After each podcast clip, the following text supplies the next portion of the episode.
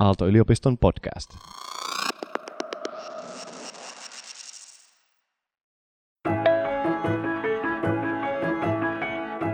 Olli, mm, mitä sulle oikein tulee mieleen sanasta vanhainkoti? Öö, mulle tulee siitä, mulla alkaa saada päässä Kuusamo, siis siitä se Helsinki-kohta, jossa yksinäiset ihmiset kulkevat kohtaamatta toisiaan tyyppinen. Kyllä se musta kuulostaa niin kuin paikalta, joka on jossain muualla ja jossa on jotain muuta kuin ihmisiä. Aivan, mutta entä sitten palvelutalo? No sit, se, se on niin semmoinen paikka, johon mä liitän siis ihan vaan omakohtaisen henkilöhistorian kautta niin kuin lämpimämpiä ajatuksia. Tavallaan, että, että siinä vaiheessa, kun mummo ei pärjännyt enää yksinään, niin palvelutalo oli paikka, jossa se pystyi jatkamaan. Eikä se ollut niin kuin sairaala, se ei ollut tavallaan kliininen mesta tai silleen pois siirretty paikka. Jännää, koska nimenomaan palvelutalo taas on mulle se tosi etäinen ja vieraannuttava sana, mutta meillä on näistä ehkä erilaisia kokemuksia ja sitä myötä erilaisia mielikuvia.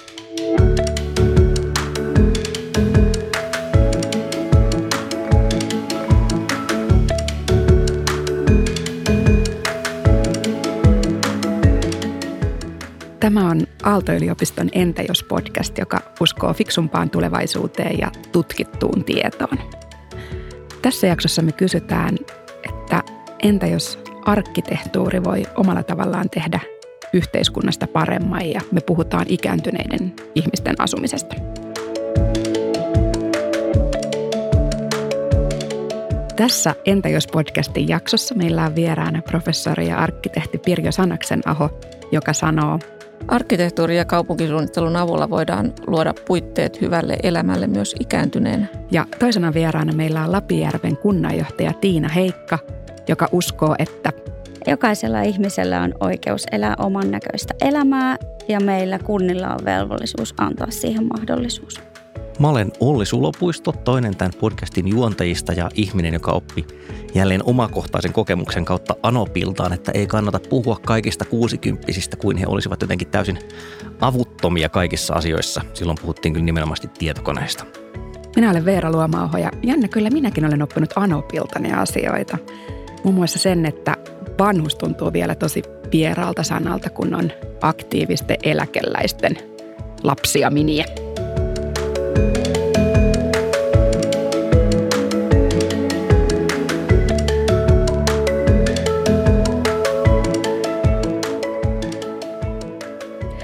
Tervetuloa vieraiksemme Pirjo Sanaksenaho ja Tiina Heikka.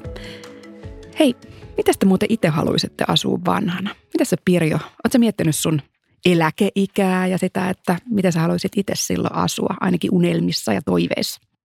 No mä varmaan haluaisin asua lähellä keskustaa, ehkä mahdollisesti Helsingissä, jossain kantakaupungissa, ihan sellaisessa asunnossa, missä mä olen ehkä asunut jo hyvän aikaa, joka on mulle koti ja, ja josta on kauniit näkymät ja siellä on kaikki mun huonekalut ja muistot mun elämästä läsnä. Kuulostaa kauhean mukavalta. Mites Ti- Tiina, mikä sulla on se visio? Kyllä mä niin haluaisin asua kotona kuitenkin, mutta että missä se koti sitten olisi ja minkälainen se, se olisi, niin siinä kohdassa niin en ehkä sitten tarkalleen osaa sitä määrittää.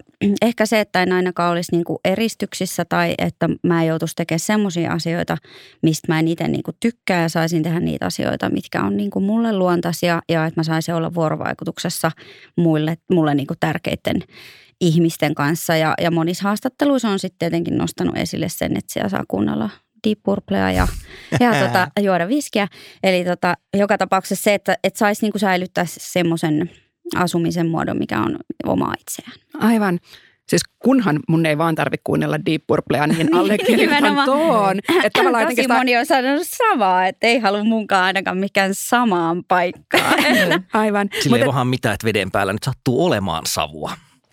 Hei, se syy, miksi te kaksi olette tänään täällä samassa studiossa. Toinen teistä on arkkitehti ja professori ja toinen teistä on kunnanjohtaja, eli toimitte aika erilaisilla aloilla noin niin kuin ensiksi ajatellen, mutta te siis teette yhdessä työtä, äh, yhteistyötä samassa hankkeessa, muun muassa Lapijärven kunnassa.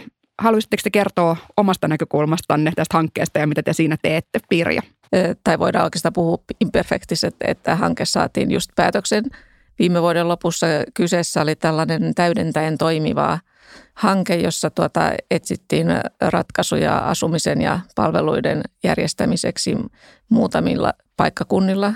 Ja Lapinjärvi oli esimerkki tällaisesta tota, pienemmästä taajamasta, jossa kartotettiin, kuinka voidaan luoda muistiystävällinen taajama ja, ja ikääntyneiden asuminen järjestää siellä. Meillä on tavallaan lähtökohtana ollut se, että me päätettiin joskus tuossa 2015, että meistä tulee Suomen ensimmäinen ihmislähtöinen kunta ja aloitettiin sitten niinku ikäihmisten puolelta ja aika pian sitten huomattiin, että että siinä törmättiin niin kuin sellaisia heti vastakkainasettelua, että, että haluttiin niin kuin toteuttaa sitä ihmislähtöisyyttä, itsemääräämisoikeutta ja muuta. Ja sitten samaan aikaan esimerkiksi muistisairaiden osalta niin tosi paljon tehdään edelleen Suomessa sitä, että ihmiset vaan niin kuin sullotaan johonkin suljetuihin yksiköihin ja, ja tota, he eivät ehkä lainkaan elä sellaista elämää, mitä he haluaisivat elää tai turvallisuuden nimissä koetaan, että on parempi, vaan sitten, että lukitaan ihmiset johonkin, niin ei sitten niin ainakaan satu mitään. Ja jotenkin meitä jäi se niin kuin häiritsemään, että se ei tavallaan voi olla niin kuin ihmislähtöisen kunnan toimintamalli. Ja siitä me lähdettiin sitten liikkeelle ja sitten tämä, tämä hanke tavallaan tuli mahdolliseksi osallistua siihen. Ja, ja nyt sitten joulukuussa meillä hyväksyttiin sitten muistiystävällisen taajaman yleissuunnitelma, jota me lähdetään nyt sitten jatkosuunnittelemaan ja, ja tota, toteuttamaan tässä tulevien vuosien aikana. Miltä se siis tulee näyttää? Miltä ohikulkijan näkökulmasta tai kuntalaisen näkökulmasta, miltä se näyttää, kun tulee niin kuin muistiystävällinen taajama? No se on sellainen, missä voi liikkua kävellen ja, ja tuota, on niin kuin asunnoista sujuva kävelyreitti palveluiden ääreen ja, ja varmasti niin kuin sitten niin kuin esimerkiksi Lapijärven tapauksessa niin, niin on tällaisia tiettyjä niin kuin kohtia sen reitin varrella, jotka auttaa sinua hahmottamaan sitä reittiä ja voi olla taidetta tai voi olla penkkejä, voi olla valaisimia ja niin edelleen. Toi on muuten semmoinen pointti, mikä ei ole anoppini, mutta menee niin kuin juuri tänne sukulaisten suuntaan, niin Keravalla asuva ihminen, jolla ei ole vielä siis muistisairaus mitenkään pahana, mutta hänelle niin kuin just toi, että pääsisi arjessa kävellen kauppaan, kun sielläkin duunataan keskustaa ja muuta uusiksi. Ja se on siis niin kuin iso huoli hälle. Ja just se, että mä, mä ulkopuolisena helposti niin jotenkin ajattelen, että onpa pienistä asioista kyse, mutta sitten se voisi ehkä just kääntää toisinpäin, että no jos se on pieni asia, niin miksei tavallaan tehdä niin, että se sujuu toimintakyvystä riippumatta. Juuri näin, että kyllä se, se että, että palvelut on, on sopivan etäisyyden päässä asunnosta, niin se säilyttää sitä toimintakykyä mahdollisimman kauan meillä niin kuin tavallaan se keskustan se säde, niin se on niin semmoinen 500 metriä, millä alueella tavallaan ehkä pitää yhdistää sitä asumista ja palveluita toisiinsa, jotta se liikkuminen olisi niin kuin semmoista, että siihen uskaltaisi edes niin kuin tavallaan lähteä. Ja, ja se tarkoittaa silloin, että sitä matkaa pitää jollain keinolla niin kuin lyhentää, että just näillä, näillä mahdollisilla levähdyspisteillä tai sitten niin kuin just sillä, että sä, sua opastetaan, että sä uskallat, että sä aina niin kuin tavallaan näet, että hei tonne mä olin menossa ja, ja sä, sulla on niin kuin koko ajan semmoinen joku yhteys siihen, että minne, minne mä meen. Ja, ja, ja sitten myös niin kuin se yhteisö osaa myös sit tarvittaessa opastaa, että mehän sit myös niin kuin osallistetaan ihmiset tähän sekä suunnitteluun että sitten myös siihen niin kuin käytännön toteutukseen, että se ei pelkästään ehkä riitä, että vaan se arkkitehtuuri muutetaan, vaan myös sit se, että miten me kaikki toimitaan sit siinä. Miten paljon tässä suunnittelussa ehkä on, miten se sanoisi, niin kuin asioita, jotka tavallaan tutkimuksesta ja kokemuksesta tiedetään, että tällä tavalla se voitaisiin tehdä ja kyse on vähän niin kuin nyt vaan toimeenpanosta, että tavallaan ei mennä sillä vanhalla mallilla, että näin on kaavoitettu ja näin on rakennettu, että se on toimintatapojen muuttumista. Ja miten paljon on sitä, että on pitänyt myös siis löytää ihan uusia tapoja tehdä, tutkia, selvittää, että mikä niistä toimisi, mikä on toimiva ja mikä on niin budjetin mahdollista mun näkemyksen mukaan tälle, jos mä nyt ajattelen tälle kunnanyhtäänä, niin ollaan törmätty ainakin Lapijärvellä siihen, että on tosi paljon tietoa esimerkiksi niin kuin asuntojen ja kotien sisäpuolisesta niin kuin toiminnasta ympäristöstä, mutta ei sitten niinkään paljon siitä, kun lähdetään sen kämpän ulkopuolelle. Ja me nimenomaan ollaan haluttu ratkaista tässä täytyy-projektissa, mikä oli niin ratkaista nimenomaan se ulkopuoli, eli, eli tavallaan, että se ympäristö toimisi myös myös ystävällisenä. Ja siinä ei ole sitten niin paljon ollutkaan sitä tutkimusta tai käytännön kokemusta. Että esimerkiksi Hollannissa, kun on vaikka tällaisia muistys ympäristöystävällisiä kyliä, niin nehän on kaikki niin kuin tavallaan kuitenkin raken, erikseen sitä varten rakennettuja ympäristöjä ja suljettuja ympäristöjä. Ja mehän halutaan tehdä tämä taas sitten niin kuin meidän olemassa olevaan keskustaan. Ja sen lisäksi vielä se, että me ei haluta, että se on joku muureilla eristetty niin kuin getto, vaan me halutaan, että se on niin kuin oikeasti viihtysä, ihmistä ohjaava, motivoiva ympäristö, eikä semmoinen, jossa niin kuin pakkokeino ikään kuin ohjataan sitä. Yleensä kun me puhutaan arkkitehtuurista, niin yleensä me ei musta puhuta niin kuin näin suurista yhteiskunnallisista kysymyksistä tai kunnan haasteista tai, tai ikääntymisestä tai vastaavista ää, megatrendeistä, mitä yhteiskunnassa on niin kuin meneillään, mutta mitä sä Pirjo ajattelet arkkitehtuurin tehtävästä, että, että miten arkkitehtuuri voi tehdä yhteiskunnasta parempaa? No mun mielestä se on ihan keskeinen arkkitehtuurin ja kaupunkisuunnittelun tehtävä, että, että mm, arkkitehtuurin avulla luodaan tiloja ihmisille, ja, jotka on niin kuin, e, toiminnallisia ja ne on, ne on käytettäviä, ne on esteettisiä ja ne, ne luo yhteisöllisyyttä. Et, ja toisaalta niin kuin arkkitehtuurissa ja rakentamisessa ylipäänsä, niin sehän on niin kuin sellainen yhteiskunnan peili, että siinä näkyy niin kuin kunkin aikakauden arvot. Että onko se ollut, aikanaan oli kirkkorakennukset nousi keskellä kylää ja, ja silloin oli niin kuin kirkon, kirkolla oli valtaa niihin aikaan ja nykyään on liikekeskukset, toimistotalot, jotka nousee niin kuin, niin kuin torneiksi kaupungin ylle, että kyllähän se kertoo niin kuin meidän yhteiskunnasta ja, ja arvoista, mitkä nyt vallitsee. No mistä arvoista kertoo tämä Lapijärven? No mun mielestä se kertoo taas siitä, että, että just tämmöisestä niin kuin halusta tämän, tämän niin kuin suuren, suuren niin kuin muutoksen, demografisen muutoksen aikana, että, että yritetään ratkaista tämä ikääntyvien asuminen jotenkin ihmislähtöisesti ja kuitenkin niin, että, että kun meillä on tämä taloudellinen paine niin kuin, niin kuin järjestää se taloudellisemmin niin kuin tämä, tämä ikääntyneiden hoito, niin sitten tehdään sellaisia koteja niille, että se palvelu voidaan tuoda sinne kotiin. Mm.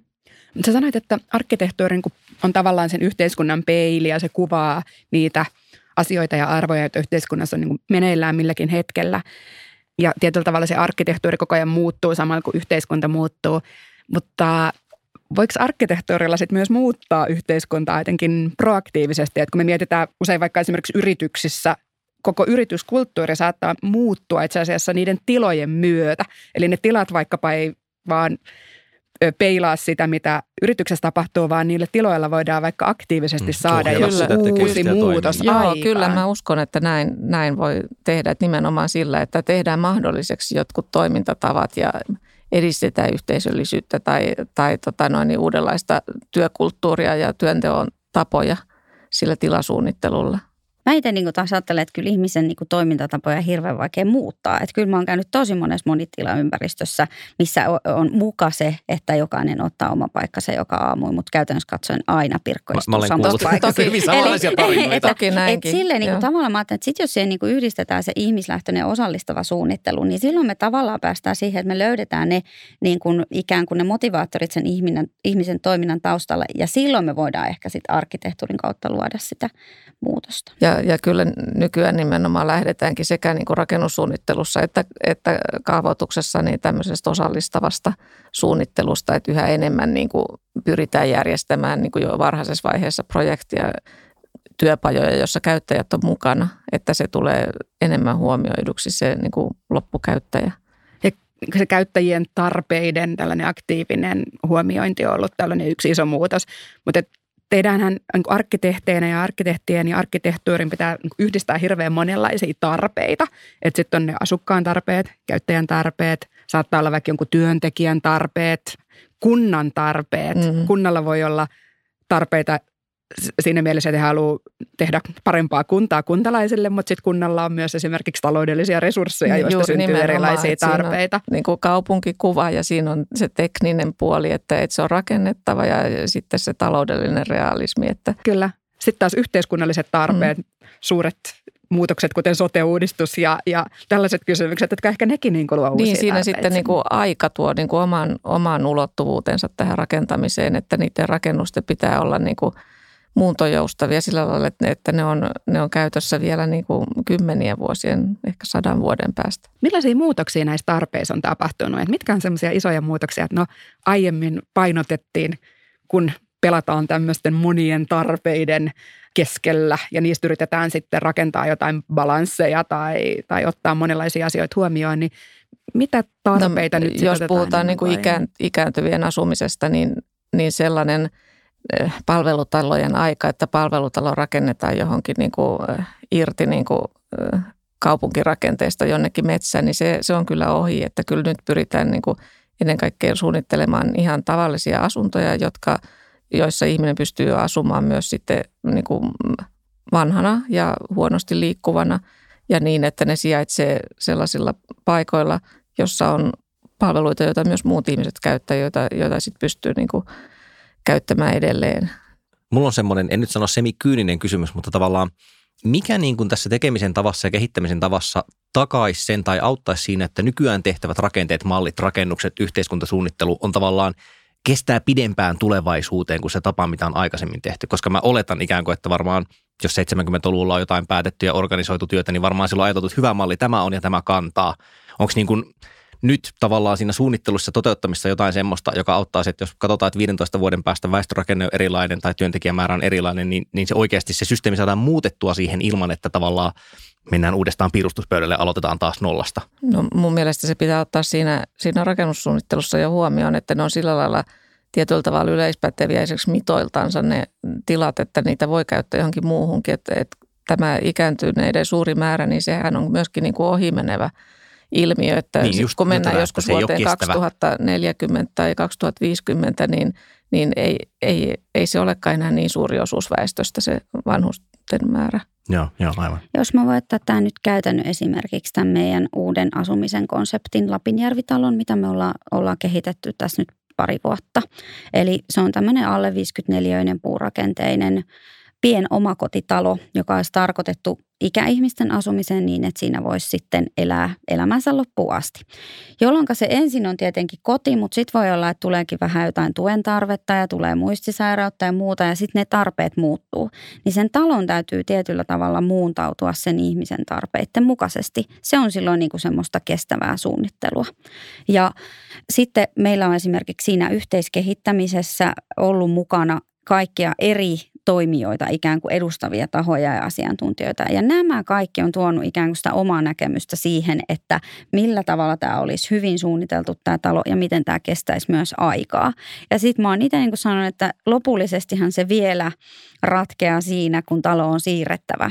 Että jos ei sitten muuta, niin siirretään sitten mummon mukana jonnekin. Ja tämä on ehkä se, mitä pitäisi tuoda kaikkeen siihen suunnitteluun, että kun tehdään joku pytinkin, niin sitä ei tehdä vaan siihen ja maailman tappiin mm. siihen käyttöön. Onko tämä siis tämä, en tiedä, mä oon ehkä jotenkin tottunut ajattelemaan tätä, kun itse tuun tuolta jollain tavalla ATK-puolitaustalta, siis niin kuin käyttäjälähtöisenä suunnitteluna. Onko se tavallaan siis ollut koko niin kuin suunnittelun kentänä, mä lasken tässä arkkitehtuurin suunnitteluun mukaan, että se niin kuin läpipyyhkässy aalto sit viime vuosikymmenenä, koska tuntuu tosiaan, että ei semmoista lokeroa enää ole niin kuin suunnittelussa, jossa ei oltaisi tajuttu, että ihan totta, ehkä me otetaankin niin kuin se ihminen, käyttäjä, asukas sinne tota, ekaksi Framille ja myös mukaan siihen prosessiin? Mä itse ajattelen, että se varmaan on sillä tavalla muuttunut, että ennen oli niin kuin ainakin kunnissa, että kuultiin ja, ja tavallaan niin kuin annettiin joku suunnitelma, että tästä sinä voit nyt sitten antaa niin kuin oman lausuntosi. Ja nykyään ehkä sitten mekin ihmislähtöisessä kunnassa niin lähdetään nimenomaan siitä ihmisestä, että sieltä ammennetaan ne asiat, eikä sille, että me niin kuin suuressa asiantuntijassa annetaan niin kuin joku versio, josta no, sitten tässä on ilmoitustaululla, voitte niin, käydä kommentoimassa niin, että tässä voit, tai, tai tälleen, että, että se menee niin kuin pitemmälle kyllä mä ainakin just liitän tämän siihen muutokseen, että kun tuotekehityksessä, mistä sä just mm. puhuit, että kun tuotekehityksessä on tämmöiset isot trendit ja sitten tuotteista on tavallaan siirrytty niin kuin palvelujen suunnitteluun, niin sitten jos tuossa arkkitehtuurissa just se ajatus, mm. että ei ikään kuin suunnitella tuotetta, eli sitä mm. rakennusta, joka on joku tuote, vaan suunnitellaan sitä Näin palvelua, on, ja, jossa ja ajatellaan rakennuspalvelua. Niin yleispäteviä niin kuin ihmisen käyttäytymiseen liittyviä asioita, mitkä pitää huomioida, että – että on todennäköistä, että ihminen käyttäytyy näin.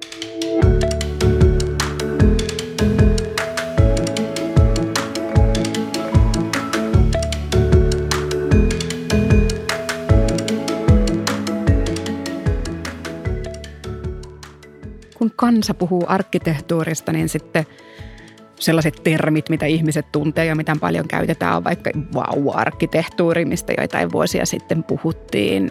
Onko tällaiselle arkkitehtuurille, jossa niin kuin ratkotaan tämmöisiä yhteiskunnallisia kysymyksiä ja, ja sosiaali- ja terveysalan haasteita ja hyvin niin kuin käytännönläheisiä vaikka pienen, pienen kunnan ongelmia arkkitehtuurille, niin onko sille siis mitään nimeä vai onko se niin kuin sit vaan sitä arkkitehtuuria? Ei, niin, no mun mielestä se on niin kuin, siis kaikki, kaikki arkkitehtuuri tavallaan pyrkii ratkaisemaan jotain, jotain ongelmia ja, ja mun mielestä se on niin semmoisia niin kuin – suunnittelun peruslähtökohtia. Mutta kyllä mä näen, että sekin on ihmisten huomioon ottamista, että tehdään niin kuin elämyksellistä ja, ja esteettisesti korkeatasoista ympäristöä et, ja, ja sellaisia rakennuksia, joita halutaan säilyttää ja joita halutaan suojella, että, että sehän se kestävää rakentamista on. Niin, eikä niiden tai Ei ne sun toisiaan pitäisi niin juuri että onko se pois. niin, Niin. ikään kuin sisäänrakennettu niin, ristiriita. niin juuri, niin juuri, että Niin. Mutta kuin jollain ehkä imagotasolla Niin. juuri, että ajatellaan, että pitää olla joko A tai B. Joo, Mm. kyllä. Kyllä. Ja niin kuin itse kun puhutaan erilaisista tarvehierarkioista, niin minä olen aina ajatellut, että itse asiassa niin kuin kauneus ja estetiikka on kaikkien perustarpeissa, että se ei ole missään tarvehierarkian yläpäässä, vaan se, että me luodaan jotain, mikä on niin kuin miellyttävää ja kaunista ja esteettisesti meitä ilahduttavaa, Mm. niin, niin musta oikeastaan voi olla vähän alentuvaakin ajatella, että se olisi joku ylin tarve, jota ei tyydytetä, Tai vaan me vaan just, niin Niin. nimenomaan, vaan me Mm. kaikki Mm. ajatellaan, että itse asiassa se on yksi niistä perustarpeista. niin, ja se lähtee luonnosta. Kyllä, kyllä. Eihän se tosiaan voi olla niin, että ikään kuin ripotellaan designia päälle, että se, se on todettu moneen kertaan, että se ei niin kuin missään tavallaan suunnittelussa tai muotoilussa toimi, vaan kyllä se pitää olla siellä mukana Kyllä. koko ajan. Miten sitten, kun Aallossa on tämä Sotera, josta ehkä joudut ensin kertomaan pähkinänkuoriversion, että mikä on Sotera kuulijoille, jotka eivät tiedä sitä. Joo, Sotera on sosiaali- ja terveysalan rakentamisen tutkimusinstituutti, joka on toiminut arkkitehtuurilaitoksella jo 1980-luvulta lähtien ja tekee projekteja mm, liittyen terveydenhoitoalan rakennuksiin, sairaaloihin, ikääntyneiden asumiseen. Niin miten sä luonnehtisit, tota, kun te olette tehnyt tosiaan kuntien sairaanhoitopiirien lääkäreiden kanssa, siis erilaisten ihmisten, erilaisten ö, toimijoiden kanssa yhteistyötä, niin onko tämä tota Lapinjärvellä tehty projekti tavallaan, onko se, onko se niinku tyypillinen tietyllä tavalla vai, vai jotenkin erilainen, vai onko niin, että kaikki projektit ovat vähän erilaisia? No tässä nyt ihan viime vuodet meidän nämä hankkeet on liittynyt nimenomaan tähän toisaalta niin kuin, ö, siis kaupungistumisen vastailmiöön, että, että on niin kuin kuntia ja alueita, missä väestö vähenee ja miten siellä ylläpidetään niin kuin ja, ja, ja väestö ikääntyy, että miten siellä ylläpidetään se, se tota palvelutaso ja, ja terveydenhoito ja sosiaalipalvelut.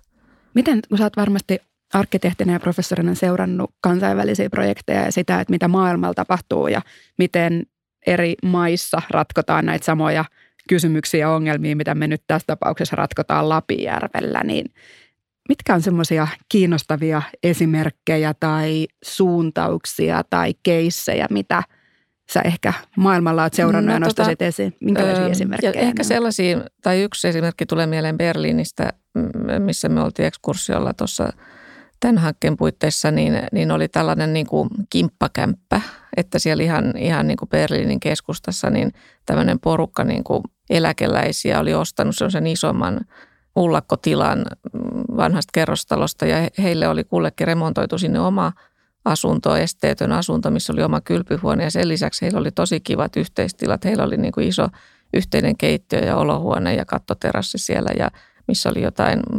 istutuslaatikoita ja se vaikutti musta tosi kivalta ja, ja niin kuin, että ehkä tällainen, tällainen niin kuin ikääntyneiden yhteisöllinen asuminen, että on niin kuin tavallaan semmoinen yhteisö ja ryhmä, mm, jo, niin kuin, joka oma-aloitteisesti lähtee toteuttamaan tällaista, niin, niin se on.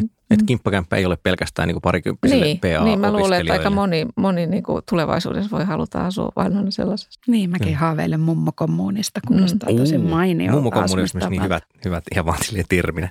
Tätä, onko tavoitteena osaltaan, kun tämä on ollut kärkihanke, siis hakea tavallaan malli, jonka voisi jollain tavalla monistaa muualle? Ja mitä se monistaminen siinä sitten olisi? Koska kuitenkin varmaan nyt sitten paikalliset olosuhteet lähtien siis niin kuin käytettävissä olevasta rahasta ja väestöpohjasta ja muusta muuttuu paljon. Mutta mikä on tavallaan just se loppuraporttiin laitettu kama, että tä- nämä ovat ne takeawayt. Näitä, näitä kannattaa sitten myöhemmin niin kuin pitää mielessä, että tä- tämä todettiin hyväksi ja tämä todettiin, että ei oikein toimi. Kyllähän tässä nimenomaan oli tavoitteena, tavoitteena ja varmaan ministeriön tavoitteena, kun se lähti tätä rahoittamaan, niin oli se, että tässä on semmoisia sillä lailla yleispäteviä ratkaisuja, joita voi toteuttaa myös muissa kunnissa. Et tässähän oli, oli Lapijärven lisäksi Porvoon kaupunki ja Savitaipale mukana myös, että, että oli vähän erilaisia tota, taajamia.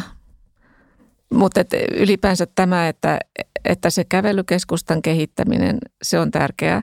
Ja sitten se, että tota, tämä Lapijärvi-talo-tapaus, missä niin kuin täydennetään sitä keskusta taajamaa, missä ne palvelut on jo ennestään niin kuin tällaisilla asunnoilla, mitkä soveltuu, soveltuu ikääntyneille. Ja, ja tämä, että ne on myöskin siirrettäviä sitten, niin, niin se, se on mun mielestä sellainen malli, mitä hyvin voisi käyttää jossain muuallakin pienessä kunnassa.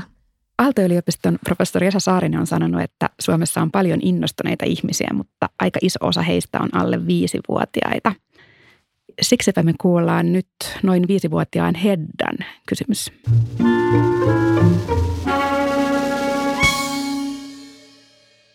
Että voiko asua koiramäessä samalla tavalla, että niin kuin vanhemmat ja isovanhemmat ja lapset niin kuin samassa talossa.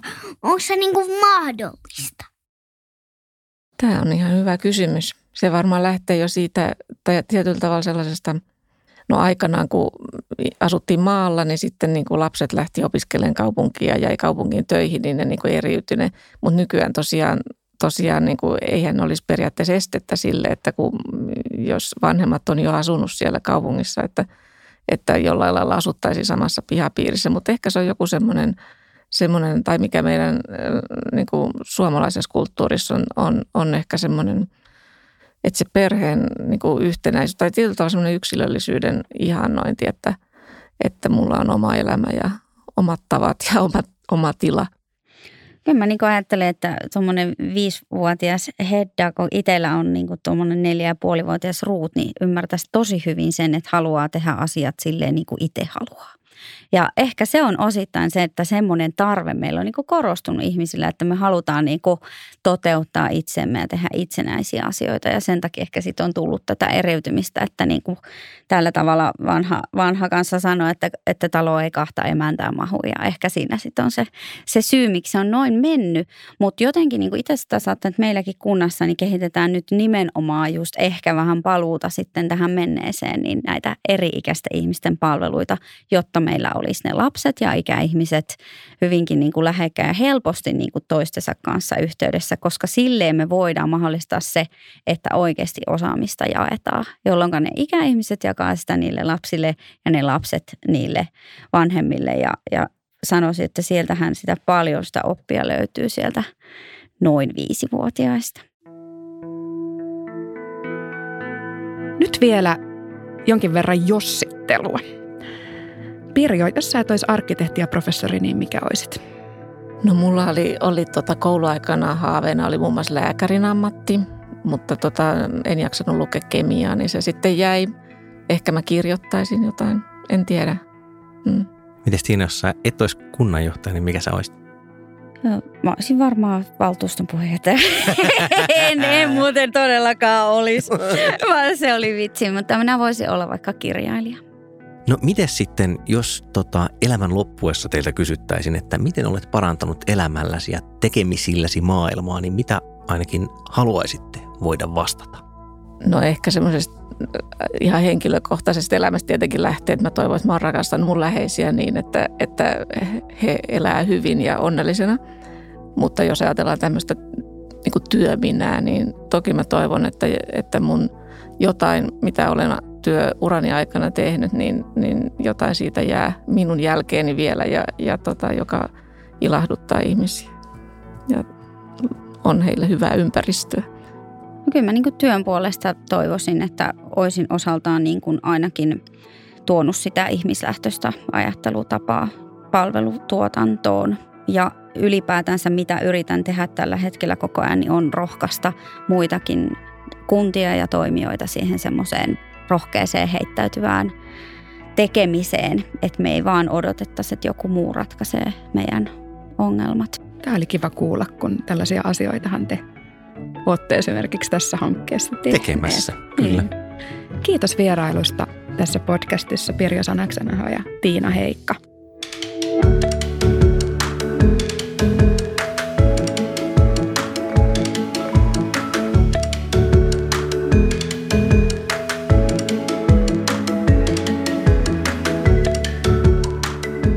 Kuuntelit Aalto-yliopiston Entä jos podcastia. Löydät sen osoitteesta whatif.aalto.fi sekä iTunesista ja Spotifysta sekä kaikista muistakin podcast-palveluista.